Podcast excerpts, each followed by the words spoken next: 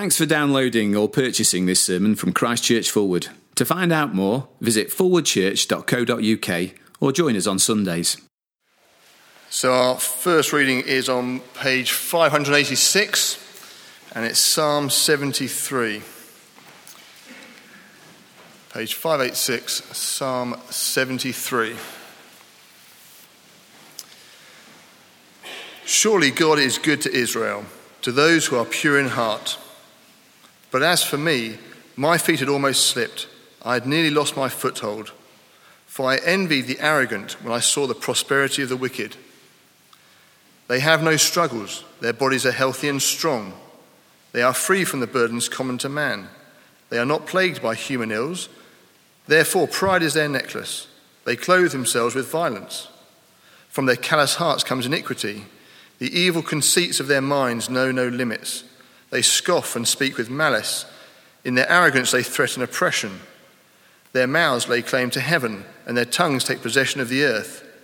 Therefore, their people turn to them and drink up waters in abundance. They say, How can God know? Does the Most High have knowledge? This is what the wicked are like, always carefree. They increase in wealth. Surely in vain have I kept my heart pure. In vain have I washed my hands in innocence. All day long I have been plagued. I have been punished every morning. If I had said, I will speak thus, I would have betrayed your children. When I tried to understand all this, it was oppressive to me till I entered the sanctuary of God. Then I understood their final destiny. Surely you place them on slippery ground, you cast them down to ruin. How suddenly are they destroyed, completely swept away by terrors. As a dream when one awakes, so when you arise, O Lord, you will despise them as fantasies. When my heart was grieved and my spirit embittered, I was senseless and ignorant. I was a brute beast before you. Yet I am always with you.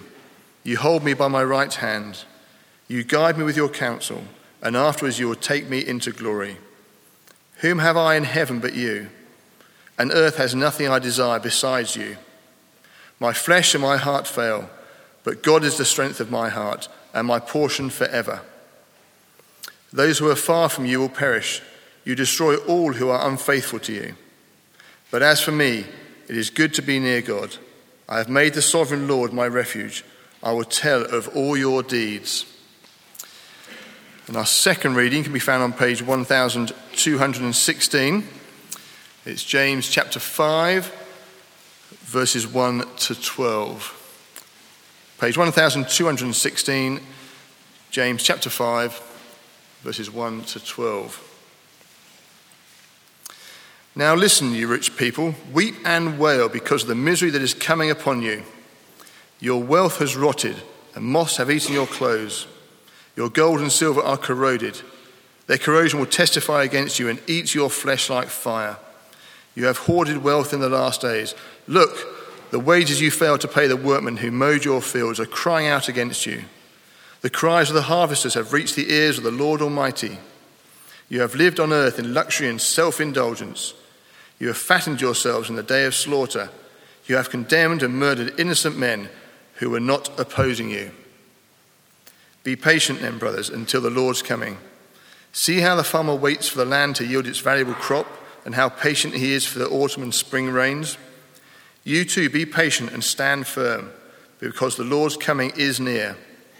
Don't grumble against each other, brothers, or you will be judged. The judge is standing at the door. Brothers, as an example of patience in the face of suffering, take the prophets who spoke in the name of the Lord. As you know, we consider blessed those who have persevered. You have heard of Job's perseverance and have seen what the Lord finally brought about. The Lord is full of compassion and mercy. Above all, my brothers, do not swear, not by heaven or by earth or by anything else. Let your yes be yes and your no, no or you will be condemned. This is the word of the Lord. Let's pray together. Our Father God, we do indeed thank you for your word, uh, how precious it is to us, how good it has been to hear it tonight uh, together as your people. Uh, we pray now by your mighty Spirit that you would indeed uh, speak that word in such a way that you would bend us, uh, shape us, refashion us uh, more into the likeness of your Son for our good and your glory's sake. Amen. Well, please take a seat. And uh, please turn back in your Bibles to James chapter 5. We are in the penultimate week of this series. We're going to be looking at James chapter 5, verses 7 to 11 uh, tonight, so it's worth uh, finding that. It's page 1216 of the Church Bibles, James 5. 7 to 11. Uh, last weekend, some uh, six and a half years into our time uh, here in the UK, marked my first proper visit to Scotland. Uh, finally, we made it to the glorious, real north of Britain. And as we uh, drove up the motorway, as we crossed uh, across the border to Scotland, uh, the urge overtook me almost instantly to put on my fake Scottish accent and recite uh, many speeches from the movie Braveheart with that famous Scotsman, Mel Gibson. Uh, truth be known, though, my uh, fake Scottish accent sounds just like my fake Irish accent, which bears a remarkable resemblance to my fake Indian accent. But despite its lack of authenticity and despite Liz's protests, I uh, continued on with loud recitations of speeches from Braveheart as we saw the beautiful hills all around us. It is a great movie, uh, much for its historical accuracy as anything, finally clearing up the much forgotten fact that William Wallace was, in fact, Australian. Uh, but my favourite uh, moment in the movie comes from the scene uh, from the Battle of Stirling Bridge uh, there you have the heavy English cavalry charging at this uh, tiny, almost pathetic Scottish infantry, and you can almost see them quaking in their boots, the fear growing as this uh, awesome army charges at them. Uh, the impulse to run or perhaps charge wildly forward must have been huge, but there is William Wallace standing in front of them, simply shouting over and over again, Hold, hold, hold, until the perfect moment. And as we near the end of James, I think that's exactly what the Spirit of God wants to say to us tonight. Uh, he is going to sound that same call in God's word to us uh, from James chapter 5. As we've gone along, James is a book that has called upon battered and bewildered believers in Jesus Christ to keep going, to hold their faith in Jesus, and to hold that by humbly heeding the word their God speaks to them, the word of truth. It's a call that has come to them amidst of great trials that have hit them uh, persecution, trials from just living in a world like ours, trials from even within. And as we've seen the contours of their world, we see it's just like ours. Uh, the challenges to our faith in Jesus are just as real, and so this is a precious word. A precious word to any who would seek to live by faith in Jesus Christ. And so to us comes the call tonight hold, hold hold. And we know, as uh, Peter just declared from uh, 1 verse 4, that why we are holding, why it is worth persevering. Do you remember it? It's really the theme verse for this series, uh, James 1 verse 4. Our humble, heeding faith is shaping us through everything we face uh, to become mature and complete, lacking nothing like the Son of God. And so James says, with all that's going on around you, don't lose sight of the main game of life, humbly heeding this word of truth that can save you. But the question that's been uh, bubbling away, and it uh, really came to the surface last week as we started chapter 5 together, is this uh, I've heard that, James, uh, but let's be honest. Uh, how is persevering by faith and not missing out in this life? As I look around, as we've uh, heard really in Psalm 73, and I reflect on all that hits me in a world like this, uh, it's hard, James, not to feel like you're missing out. It's hard not to envy those who arrogantly ignore God and yet seem to prosper, those who uh, seem to sail through life. How easy it is to look at this world and have a view of life that says that if you heed the wisdom of the world, if you live ultimately for yourself, you will prosper. And so it becomes increasingly difficult to keep going, to hold this ground of faith. Especially when those uh, around you who build their life on other things like wealth, as we saw at the start of chapter 5, they seem to prosper. Uh, but James 5 uh, 1 to 11 is really a sort of a two part response to that fear. Uh, those verses declare really four words that change the way we view life. Uh, here are those four words The Lord is coming. The Lord is coming. Here, with news of those words, we realize as Christians what the gospel has always told us that the decisive event in all history has already come. Uh, the death and the resurrection and the ascension of Jesus has changed history forever. Uh, he is Lord of all. And all that awaits, the, the moment that awaits this world, the moment that we are ticking towards, the day that is coming, is the day He will come back uh, as Lord and Judge. That's the reality that changes everything. It is, as C.S. Lewis puts it in his essay, The World's Last Night. He says this I wonder uh, whether people who ask God to interfere openly and directly in a world, in our world, quite realize what it will be like when He does. God is going to invade, all right. And when that happens, it is the end of the world. And when the author walks onto the stage, the play is over. And so there it is four words that change everything. The Lord is coming, He is near. Verse 9, He is standing at the door. Life is not one steady, self exalting march towards prosperity. That might be the view we have as we look around. No. As we saw last Sunday night, the future of those who live for themselves, their future is miserable. The gods we make for ourselves in place of the true God, they are miserable gods and they will ruin us.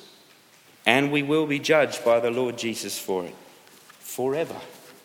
Four words that change everything about how we view life and the future. The Lord is coming, He is near, He is standing at the door. And so that was really the call of last week. See the future of those who live for, for themselves, and remember the future of those who live by faith. Chapter 1, verse 4. And so, really, to that end, 5 verses 7 to 11 is just a final battle call to the faithful. We're really back where we were at the very start of this letter with a call to persevere, to hold. And so, let's hear that threefold call to hold the line. Firstly, and perhaps most dominantly in these verses, the call to be patient. As you persevere by faith before the Lord's coming, be patient. It's hard to miss it, isn't it? Two times we're told in verse 7 be patient then, my brothers. Again in verse 8, be patient. Uh, verse 10, and then twice more in verse 11, persevere.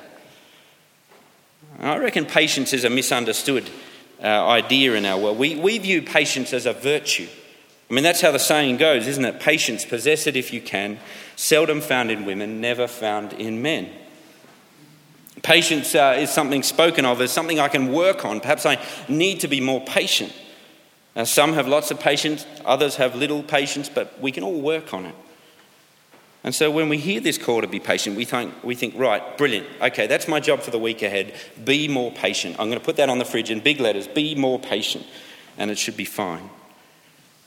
But that's not the biblical picture of patience at all. Patience is a fruit a fruit of the work of the Spirit in our lives. Patience is a fruit born in my life when I humbly accept the word of my God, the word of the Spirit of God. A word which, uh, you remember back in 121, has been planted in us like a, a tree of life that's meant to grow fruit, fruit like patience. And so we must be clear patience is not so much a, a matter of personality. There's some calm people, and then there's passionate, impulsive, sort of hot headed people. Now, that's a myth the Bible won't let us buy. Patience is not a personality trait, it is the consequence of knowing God. It is the consequence of responding to His uh, word with humble, heeding faith, hearing the word of promise the gospel gives us, and trusting that word. Patience equals ongoing trust in what God has promised you that Christ has died for your sins that Christ rose for your justification and life, that Christ will come again. We are to patiently hold to those promises. But how hard that is for us. This whole concept of waiting, how sort of against our natural disposition, against who we are, we're out of practice, we're instant people. Uh, we want everything and we want it right now. It's as Paul Williams uh, told me this week we are people of instant credit, instant coffee, and instant custard. And good luck if you go to his house for dinner. but this is what humble faith looks like humble enough to heed this counterintuitive call to just stand still. As all around us is moving, as trials hit us, as the Lord's coming, imminent coming, seems to just drag and drag, everything around us seems to suggest I should be a flurry of movement and activity. No, wait patiently. It's a call to wait on what has been promised. Be patient, says James, as this growth that has been promised, this growth towards maturity and completeness is slow and patchy and frustrating. Be patient because you know the one who has promised this will finish the work he started. And be patient in the midst of trials as uh, our self sufficient impulse takes over, as the situation we find ourselves in is, is almost unbearable, and we think the solution is, I must get out of it. No, be patient. Wait on the Lord. And be patient as the cost of holding the line of faith in this world mounts up. And be patient as you wait and wait and wait for his promise coming. Humbly fix your hearts on that day. I mean, that's what we sang tonight, isn't it, in our first hymn? High King of Heaven, when battle is done, grant heaven's joys to me, bright heaven's Son. Christ of my own heart, whatever befall, still be my vision, O ruler of all. Be patient. Fix your heart on him and his coming. And let's be honest. Uh, this call to be patient literally means this it means to suffer long. That's what the word means. So be patient, suffer long with whatever comes, and especially with each other. I think this is the thing that struck me most this week. If, if growth in me is slow and patchy, odds are the person next to me, it's going to be just as slow and patchy. And so living together, being close to each other, is going to be hard. And so the call is as we wait for the Lord to come, be patient uh, with each other. Our second part of this call, you see there in verse 9 don't grumble. Uh, don't grumble against each other, verse 9. And of course, uh, grumbling is, is the sound an impatient person makes, isn't it? Uh, the call to humble, heeding faith is a call to rest on the promises of the gospel. And so, grumbling is the sound someone who has grown restless makes. Ultimately, we, grow, we grumble when we grow tired of waiting. Waiting on Jesus to come, ultimately, but waiting on change to come in ourselves, waiting on it in each other. And when especially that change in each other is slow, uh, that's where we get this call in verse 9 not to grumble against, not just generally, against each other. Uh, when relationships seem not to be fair, we want to remember, we saw this a few weeks ago, we want to play the judge. We want to speed the whole process up before the judge comes. Uh, we declare the verdict. Uh, we want action. Uh, rather than waiting for the judge, who, verse 9, is standing at the door. Uh, how good is that news for those who wait on him, for he will judge. But what terrible news, as we saw back in chapter 2, verse 13, for those who want to play the judge and express that by grumbling against each other. Ultimately, grumbling is the sound a double minded, double hearted life makes that hears God's word of promise, but in unbelief forgets it and chases after some other promise that can be won through selfish ambition. And so let me ask you this how do we heed this call to be patient and not grumble, to persevere by faith? It's easy, isn't it, to feel weak in the, in the, in the hearing of that call, unable to keep going. Yes, I'd like to be more patient, I'd like to not grumble, but it's hard. How do we heed this battle call as trials come against us? Well, this passage gives us only one way forward. Now, you see it there in verse 8. Uh, in the words of the singer Ben Howard, the only way to do it is to keep your heart strong. Have a look, verse 8, two words stand firm. Or more literally, uh, establish your hearts, uh, keep your hearts strong. You want to run the marathon of faith, you want to persevere, you'll need a strong heart. This is not a call to try harder. That's the danger, isn't it, of a book like James with so many calls on us. Don't show favoritism, watch your tongue, all of these things. The strength is not in us. The only way to keep your heart strong uh, is captured, I think, most clearly in Hebrews 13, verse 9, where we're simply told this You strengthen your heart by grace. It is the word of grace that will keep your heart strong.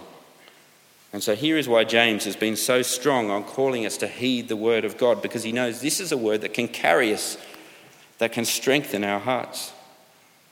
And what's wonderful about what we've seen in the book of James is that there's no end to that resource, that word of grace. It is, you remember it in James 4, verse 6, as, as sort of we grow uh, weary, as we grow impatient, as grumbling builds in us, his response, James 4, verse 6, he gives more grace.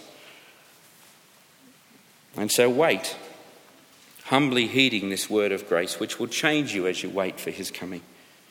And let this word strengthen you. Rest on the certain promises of your God. He is coming. And when he does, you will be like him. And what will that look like?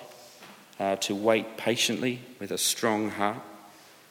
Well, briefly, let's finish with the three pictures uh, that James gives us in these verses. Three, if you like, real life illustrations that James gives of what humble, patient faith looks like as we wait on our God. Now, the first of them you see there in verse 7, we're told, See the farmer. Now, see how the farmer waits for the land to yield its valuable crop and how patient he is for the autumn and spring rains. Here's a picture of what patient faith looks like. The farmer waits in dependence, doesn't he? I mean, have a look carefully at the picture. He is in control of absolutely none of the process, none of the outcome. Every aspect is out of his reach. It's the land that produces the crop, not him. It's the rain that brings the growth, not him. What is he doing? He's just standing there waiting. Now, this is a picture of persevering, patient faith that James has given us over the weeks.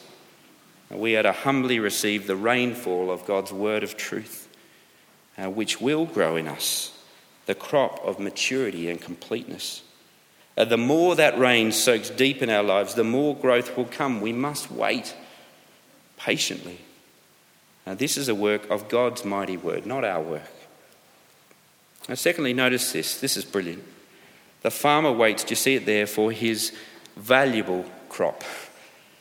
He's waiting for something incredibly precious. And uh, have a think about the scenario. Here he is, he's a subsistence farmer. Here he is in his one plot of land, his allotment, if you like. And there in that land, whatever comes out of that land at the harvest, that's his whole life. Everything hangs on a crop coming, as it is with us.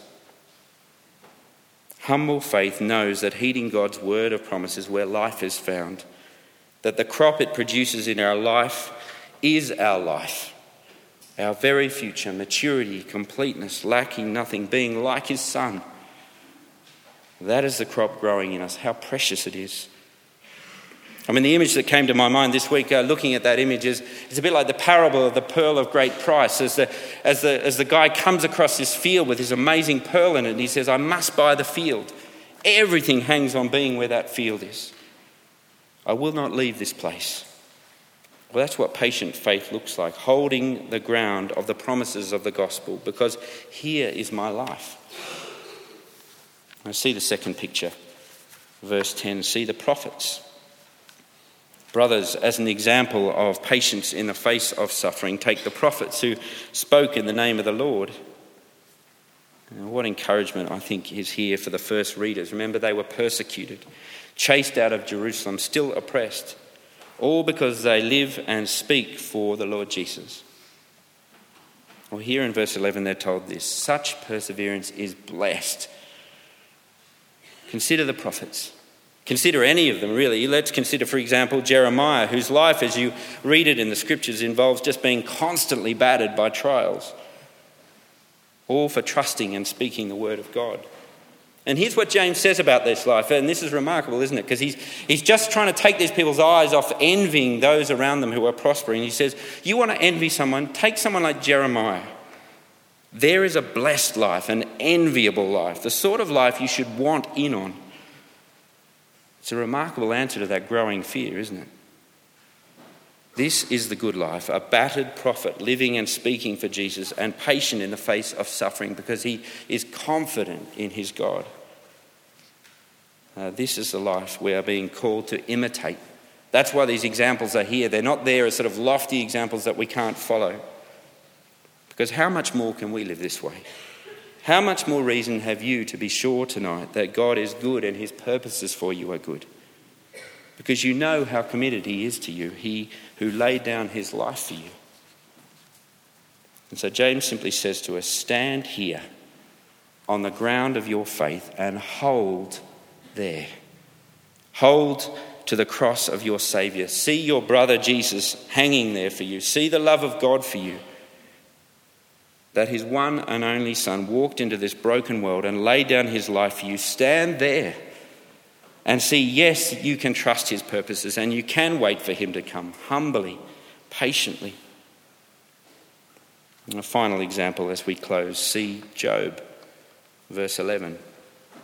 You've heard of Job's perseverance and have seen what the Lord finally brought about.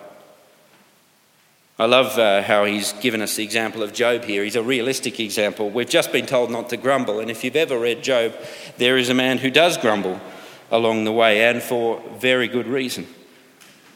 But he did not abandon his faith, did he? He clung to his God, continually, patiently hoping in him. Job is a man of humble, heeding faith who walked by God's ways. And you remember what happened to him, don't you? Unbelievable suffering. I say unbelievable, except that people do go through immense trials and suffering, just like Job. There, there are stories like that in this room. But Job lost everything, including his own family. But do you remember the words of Job in the midst of that trial? Job got up and he tore his robe and he shaved his head and he fell to the ground in worship and he said, Naked I came from my mother's womb, and naked I will return. The Lord gave, and the Lord has taken away. May the name of the Lord be praised.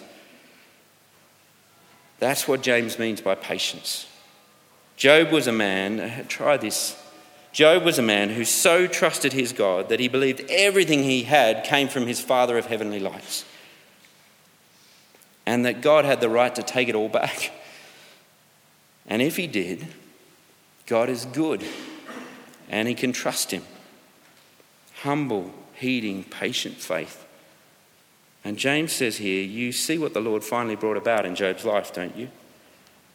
And you have to read to the very end of the book of Job, the very last chapters, to see this as the Lord restores Job and then some. It is spectacular.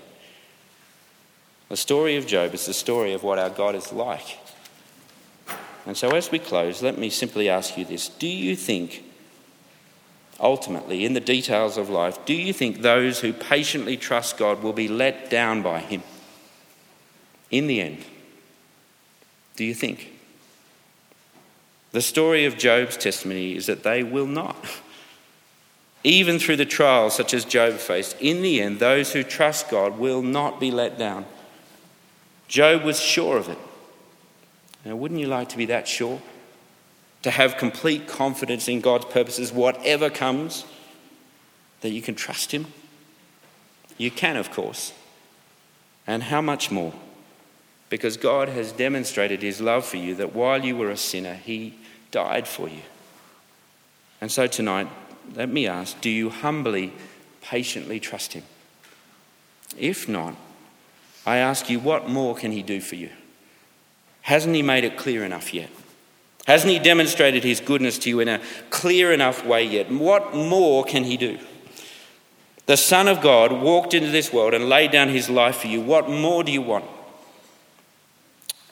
God raised his son from death to life. Grave, the grave couldn't hold him, as we've sung tonight. What more powerful thing could he do to demonstrate his good purposes for you than he's already done?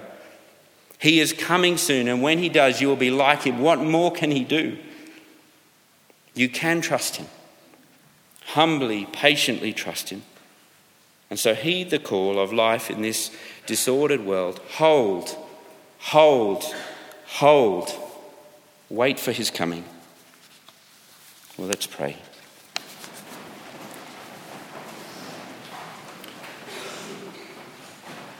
And Father God, we do so uh, long to be those who humbly and patiently await for your coming. Uh, please give us more grace. We need more grace this week to live that way. Please uh, give us that.